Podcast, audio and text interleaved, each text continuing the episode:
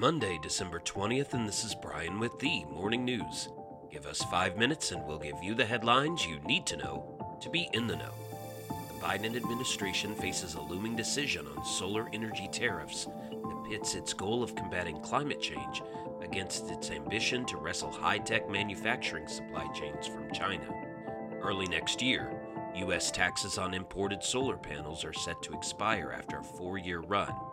Many climate activists and solar energy users want the administration to scrap the tariffs, saying they make solar panels needlessly expensive. U.S. solar manufacturers are petitioning to extend the tariffs for another four years. They say without them, the U.S. will effectively cede the business of making solar panels to Chinese companies, which already dominate key portions of the solar supply chain. U.S. Trade Representative Katherine Tai, whose office administers the tariffs, hasn't taken a position on the matter and declined to comment.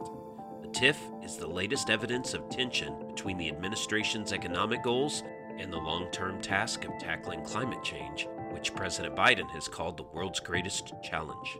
Around the world, in the South American country of Chile, Gabriel Boric, a congressman and former student protest leader, was elected president Sunday auguring a shift far to the left in a nation that has long been a stalwart of centrist, market friendly policies in Latin America.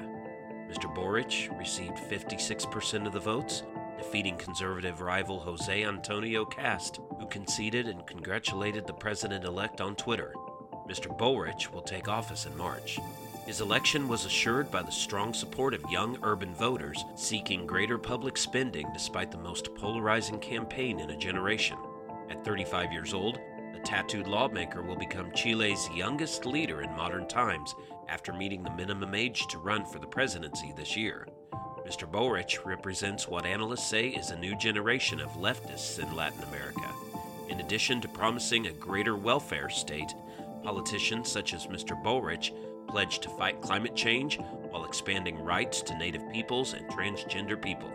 Back in the U.S., Lumber prices have shot up again in a rise reminiscent of a year ago when high climbing wood prices warned off the hinky supply lines and brought inflation to come. Futures for January delivery ended Friday at $1,089 per thousand board feet, twice the price for a prompt delivery in mid November. Cash prices are way up as well.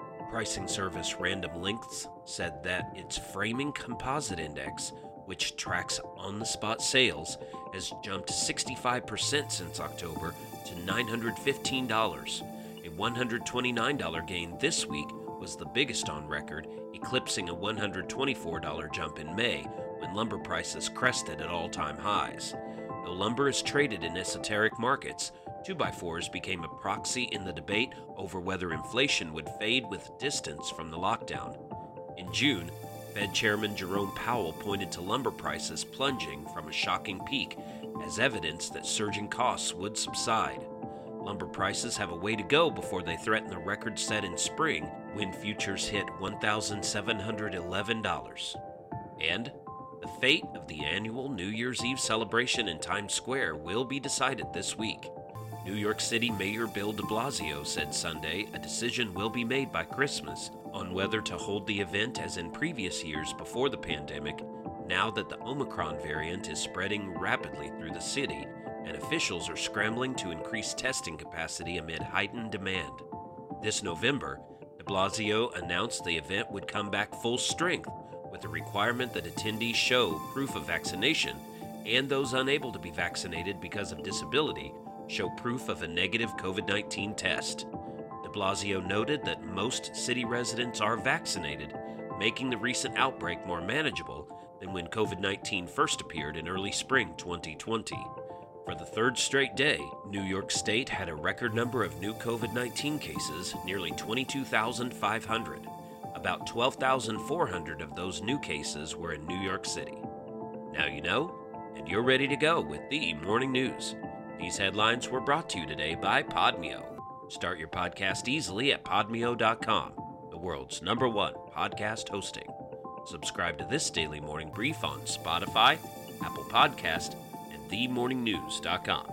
Thank you for listening.